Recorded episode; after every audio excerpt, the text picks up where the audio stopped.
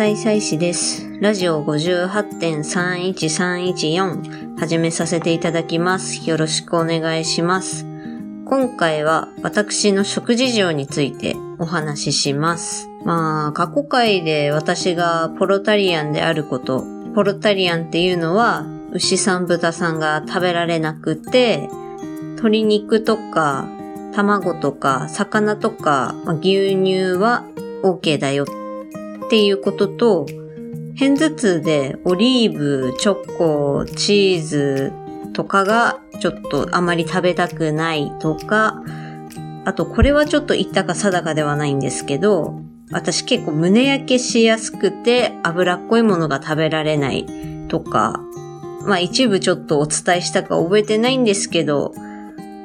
いくつかちょっと NG なものがあるよっていうことはお伝えしました。では実際日常的には何を食べているんですかっていうお話を今回はさせていただきます。えー、私、朝、昼、晩、まあ、夕食で、ほとんど最近は自炊してますね。家にいるとき、家で作るときっていうのは毎度毎度同じ毎日毎日繰り返し同じものを食べています。まず朝。朝はお豆腐、海苔、パン、コーヒーです。この豆腐っていうのは3パックで100円くらいのよく売ってると思うんですけど、それを2パック。で、さらにその豆腐を海苔で挟んで食べるっていう。私、まあ豆腐もそうなんですけど、まあ、海苔も大好きで、もっと言うとこの二つのコンビが好きなんで、まあ一緒に食べてます。まあ、豆腐をなんで2パックかっていうのは、お豆腐、畑のお肉、タンパク質ですよ。で、それと2パックっていうのがですね、まあ、この後にもちょっとお話しするんですけど、あんまり私は高カロリーなものが食べられないって言うんですよね。まあ、いわゆる、その、揚げ物、油、脂質とか、まあ、お肉とかも食べられないっていうので、ちょっとそれを一つだと、極端に低くなってしまうので、まあ、本当にスズメの涙程度ですけど、じゃあ2パック食べてみようかという風にしまして、2パックにしました。で、まあ、海苔はさっき言った通り、ただ単に好きなんですということです。パンはですね、これも過去回でちょっとお話ししたと思うんですけど、自分で焼いたやつを毎朝それ食べてますね。もう5、6、7年くらいは作り続けてますね。週に1、2回かな。全粒粉とあとなんか具材を適当に混ぜて焼いてるんですけど、それは過去回でお話ししたと思うんで、皆様よければそちらの方をお聞きください。飲み物は好きなんで、これもまたコーヒーですと。次、お昼ご飯。お昼ご飯と言いつつ、私はあんまりご飯を食べない、固形物を食べないんですよね。前はサラダとパンとか、野菜をて火通してスープにしたり、炒め物をして、それと白米とか、またパンとか食べてたんですけど、最近ちょっとお腹いっぱいになったりとか、お腹いっぱいにならなくても、その後に結構眠気が来ることが多くなって、また午後から車で動くとか、毎日私どっかしらに買い物行ったりちょっと気分転換みたいな感じでどっか行ったりするんですけど、その車を運転している最中に眠気が来るとかなり危ないんで食べなくなりました。じゃあ何も食べないのかっていうとそういうわけではなくって何かちょっとカロリーを入れないと、まあ、朝もそんなにがっつり食べているわけでもないので脳みその方がカロリー不足だ、燃料がね、つうことで活動が鈍くなってしまう。運転するときは判断力が必要なので、それも危ないということで、最近は豆乳とか、豆乳、抹茶豆乳ラテですね。作って飲んでます。出先であんまりお腹空いてないけど、まあ時間的にそろそろカロリー入れなきゃやばいかなっていう時は、だいたいスタバに行って、スタバに行って、スタバの抹茶ラテっていうのがあるんですけど、それをまず豆乳に変更してくださいと。そして、シロップを抜いてください。さらに、パウダー、抹茶パウダーを増量してくださいというふうに、まあ3段階のカスタムをして飲むようになりました。家で作る場合は、無調整豆乳、プラス抹茶、プラス、まあ、抹茶パウダーですね。プラス、私は黒糖を使っています。せっかく自作するなら、売っているものとか、その再現とかじゃなくて、違う味わいのものを作りたいというので、無調整豆乳、抹茶パウダー、黒糖っていうのでね、ちょっと自分なりの配合を探してますね。今はまだレシピっていうか、これって言ったのがちょっと見つかってないので、日々毎日違う配合でこれじゃないなと、もうちょっとなんか甘みある方がいいかなとか、もうちょっと泡立てをちゃんとさせたいなとかっていうのを考えながら作ってます。夜ご飯、夕飯、簡単に表すと味噌汁と豆腐とまた海苔なんですよね。これだけ聞くと少なすぎるんじゃないか、小食すぎないかって思われるかもわかんないんですけど、この最初に言った味噌汁、この味噌汁は私めっちゃ量食います。量としては、アイリス大山の無水鍋の内釜っていうんですか、あれが20センチの深い型の鍋を使ってます。20センチ深型まるっと1杯分食べます。で、そのお味噌汁の材料っていうのは、まあ、だいたい大根、平竹、まあ、キノコ、キャベツ、ネギ類。それを適当に切って、適当に火として、適当に味噌突っ込んで食べてます。季節によって大根が夏場は高くなったり、あんまり美味しくなくなったりするから、それがナスになったり、大根の葉っぱがついてるのが手に入れば、平竹、キノコをなしにして、そこにその大根の葉っぱを使ったり、ネギはもうその時の気分ですね。長ネギなのか、玉ねぎなのか、まあ大体この2種類、長ネギか玉ねぎかを使ってます。じゃあもう本当にざっくり簡単なんで作り方も言いましょう。えー、まず最初に湯沸かし器とか湯沸かしポットとか、まあ、なければ夜間とかですね。まあ、とにかく、1リットルくらいかな。1リットルくらいのお湯を沸かしておきますと。こっちの作り方。まず、鍋に薄く水を入れます。1センチくらいの水を入れて、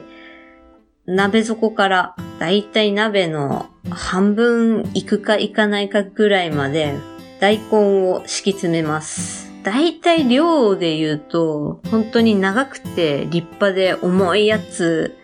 のもう3分の1くらいは使っちゃうかなっていうくらい。これも結構大根もコンビニに売ってるおでんの味の染みた大根かってくらいの厚さでだんだんだんと切って、またさらにそれを半分に切って、それでまた半分に切ったのをまた半分に切ったり、半分に切ったのを3等分にして、まあ要は6等分ですね。6等分にしたり、これも状況に応じて切り方変わるんですけど、まあその切った大根をまず、まあ敷き詰めますと。大根突っ込んだ段階で火を入れて蓋をしますと。次、平竹もしくは大根の葉っぱ、切った大根の葉っぱを一面切ったもうすでに入っている大根の上、一面覆うように入れて、また蓋します。次、キャベツを大きめです。ザックザックと切って、5センチ ×5 センチくらいですね。どうせしんなりしちゃうんで。この蓋を取って、キャベツ突っ込んで、蓋をした時に少し浮くくらいまで詰め込みます。先ほども言いましたけど、どうせ火が通ってしんなりしてくるんで、しんなりしたら蓋が下がってちゃんと蓋できますんで。また次、ネギ類を切って、で、その敷き詰めたキャベツの隙間空いてれば、ポツポツそこに突っ込んだり、まあ、なかったら上にこう、ボボボボって置いてまた蓋でギュッてやって、押しつぶすまではいかないんですけどね。押し付けるようにして、蓋をして待ちます。でも本当にずっと終始強火でやっちゃうんで、そのネギ突っ込んですぐとか1、2分したらもう蓋から湯気が出てきたりとか、蓋がこう持ち上がってくる。蓋が持ち上がったりしたら火を止めて沸いた湯をもうみっちり入れます。上までいっぱい、もしくはもう溢れるくらい。蓋した時にザバーって下にこぼれないくらいまでお湯を入れます。10分くらい置いたら、まあ私の場合はもうそこで10分くらい置いたらお椀によそっちゃう。で、お椀の中で味噌を溶きます。だいたい私は 20g 前後の超薄味に仕立てて完成と。鍋の中で味噌を溶いてお椀に盛るとか。で、20g 前後味噌を使ってる味噌が甘口なら22、3g に増やしたり、辛口だったら18ぐらいにちょっと落としたりするんですけど、いずれにしても超薄味なんで、他の人だったら 25g とか30ぐらいまでいっちゃってもいいかなと思います。ちなみに私が使ってるこのお椀っていうのが、無印の木製のサラダボウルなんですけど、この木製の一番大きいサラダボウルに汁は全部入んないですね。具材入れて、汁入れて、で、またそこで味噌を溶かすんで、ちょっと動かせるくらいじゃないといけないっていうので、だいたい汁は3分の1くらいは鍋に残ります。じゃあその残ったやつ、残ったお汁はどうするかっていうと、私はもうそのままお玉ですくって全部飲みますと。これはもう出汁が効いてて美味しいんですよね。超薄味なんですよ、私は。なんでそうかっていうと、まあ、味が濃すぎると胸焼け起こすし、超薄味なことによって大根の味とか、キャベツの味とか、まあ、さっきも言った通り、出汁としての平竹とかネギの味がわかるんで、この味噌、味噌汁って言うけど、味噌は味付けっていうより、ただの引き立て役っていう感じですね。で、またさらに、これ七味私めっちゃかけるんですよ。もう、バーって七味をかけるんで、薄味なんですけど、胃には優しくないです。めっちゃ刺激物です。具材全部食べ終わって、味噌を溶いたお味噌の汁を飲み尽くした時に、この七味がサラダボウルの底一面に残ってます。で、またそれもかき集めて飲んでますけど、飲むっていうか食べてますけど、もうすごい汗ですよ。自分でもわかるくらいもう汗かいたり、顔は熱くなったり、おそらく顔も赤くなってるでしょう。そこで登場するのが豆腐なんですよ。この豆腐は、大使っていう会社の豆乳入りおぼろ豆腐っていうのがありまして、これが105円から高くても130円くらいで買えるんですよね。私の住んでる地域では。最近これにハマってるんですよね。豆乳が入ってることによって全部楽しめる。寄せ豆腐だと水が入ってるから水切りしなきゃいけないとか、あると思うんですけど、この豆乳入りおぼろ豆腐は水の代わりに豆乳が入ってるんで、余すことなく全部楽しめます。で、さらにこれがまた豆の甘さが出ててすごい美味しいんですよね。っていうので、もう最近週に1回か2回くらいはもう3個4個ずつ買って冷蔵庫に常にストックしてあるようにしてます。朝と同様登場した海苔なんですけど、海苔私めっちゃ食べます。いつも業務用、あの、ラーメン屋におすすめとか書いてあるんですよね。業務用全形100枚入りを四つ切りにしてくださいと。注文時に四つ切りにしてくださいと。注文して、で、これもまた7袋頼みます。まあ、要は700枚ですよね。前傾型、でっかい1枚、700枚。あれをだいたい1ヶ月に全部消費しますね。楽天で私は注文してるんですけど、それくらい業務用買うくらい私めっちゃ食べます。え、そんなに突っ込むのってくらいお味噌汁に突っ込んだり、豆腐の豆乳のところにバーって突っ込んだりして、で、海苔と味噌汁美味しいとか、海苔と豆乳美味しいって言いながら食べてます。まあ、ポロタリアンっていうか、ヴィーガンなんですよね。ヴィーガンっていうのはベジタリアンの中でもさらにストイックな完全菜食主義、動物性の食べ物を一切食べないっていう。まあでも外では結構卵とか鶏肉とかは食べるんで、これだけ見たら本当に完全菜食ではあるんですけど、なんだろう、頭の中では、まあ鶏肉とか魚、卵は大丈夫みたいな感じで OK 出してます。今までは家で作って食べるときっていうのをお伝えしたんですけど、次は外食についてです。外食は私結構困ってます。というか、困ってましたかな今はいろいろ対処法を見つけたんでなんとかなってるんですけど、難儀してます。まあ最近だったら結構食の多様化とか、特に東京だったら結構外国の方とかが多いんで、よくベジタリアン料理とか、マクロビっていうのもあるんですけど、それもベジタリアンみたいなもんですね。とかのお店が出てきてるから、まあ東京方面に行ったら、まあベジタリアンカフェとかいっぱいあるじゃん、向こうの方だったら。らそこ行けばいいじゃんって思うじゃん？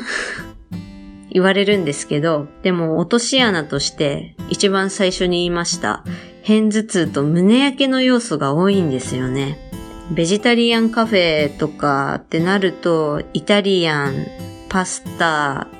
チーズを使ってないピザとかっていうので結構多いんですけど、まあ私、オリーブオイル、チーズが食べられないということで、イタリアン要素が入ってたらもう、ああ、あかんわってなります。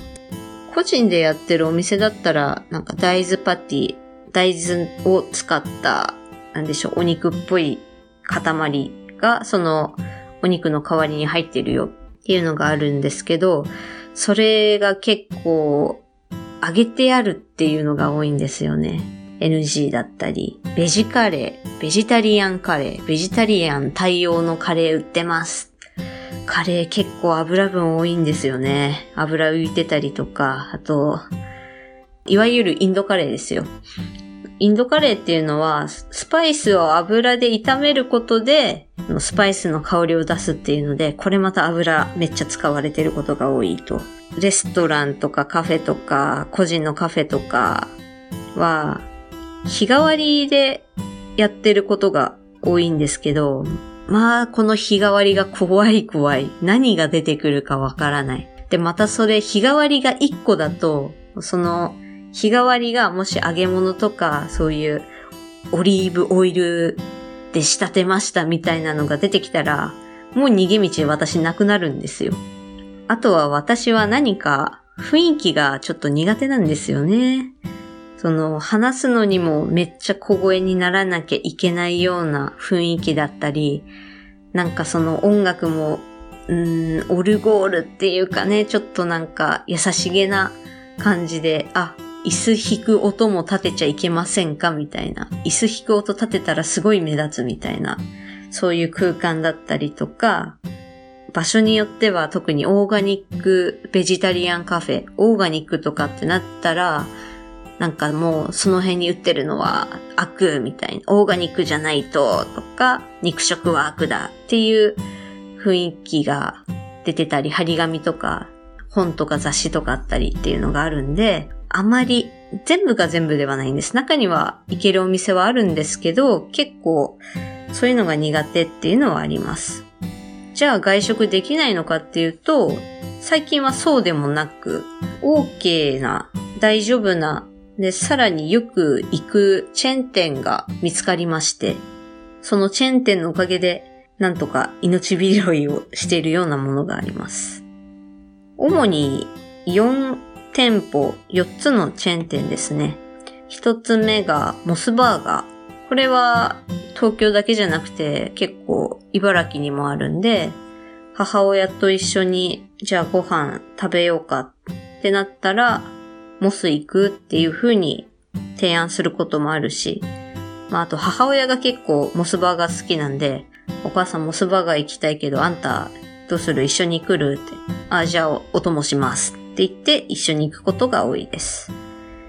で、いつも頼むのは、照り焼きバーガーをソイパティにしてください。さらにマヨネーズを抜いてください。これのサラダ L セットで、ホットコーヒーだったり、アイスコーヒーだったりですね。これサラダを頼むと1回分の袋に入った細長いドレッシングがついてくるんですけど、このドレッシングは私は半分くらいしか使わないですね。母親がそのサラダ L セットとかサラダセット、S セットちっちゃいサイズのサラダ頼めば半分こして、1個はそのまんまお返しするとか、あと母親が家でサラダ作るときに、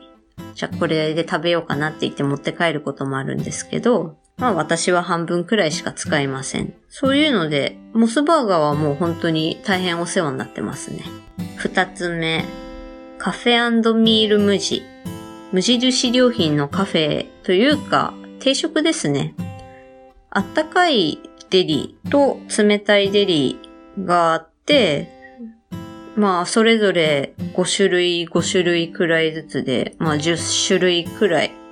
あって、その中から3つとか4つ選べて、で、ご飯とお味噌汁がついて定食で、それでだいたい1000円くらいですね。都内どっか遠方行きたい。その目的地周辺にあるかとか、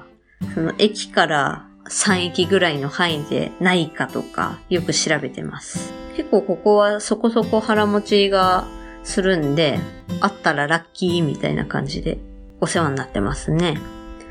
三つ目、大戸屋さん。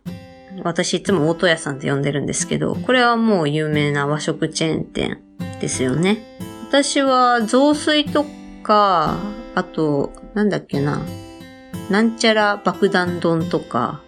あとは、その、小鉢に3種類とご飯とお味噌汁で自分で定食っぽくしてみたり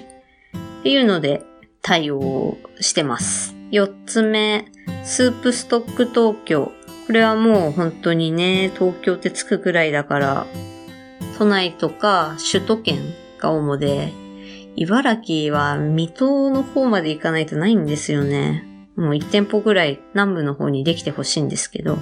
これは、ここはスープ2種類とパンのセットを頼んでます。野菜系のスープと、あと、オマールエビのビスクっていうのがあるんですけど、これは結構美味しいんで食べてます。全部原材料をサイトで公表してくれてるんで、今週のメニューはこの中から選んでくださいみたいなのが発表された時に、これ野菜っぽいけど、野菜いっぱい入ってそうだけど、なんか調味料とかどうかなって思って、オリーブオイルあんまり使われてなさそうだなとか入ってなさそうだなってなったら、それとオマールエビのビスク頼んだりしてます。ここのご飯はなぜかオリーブオイルが使われてるのでね、ご飯食べられないんですよ。パンも結構ちっちゃいんで、ご飯の方が腹持ちはしそうなんですけど、ちょっとそういう事情があって、私はちょっとご飯に変更できないっていうのがあります。まあそんなんで腹持ちはちょっといまいちなんですよね。まあでも、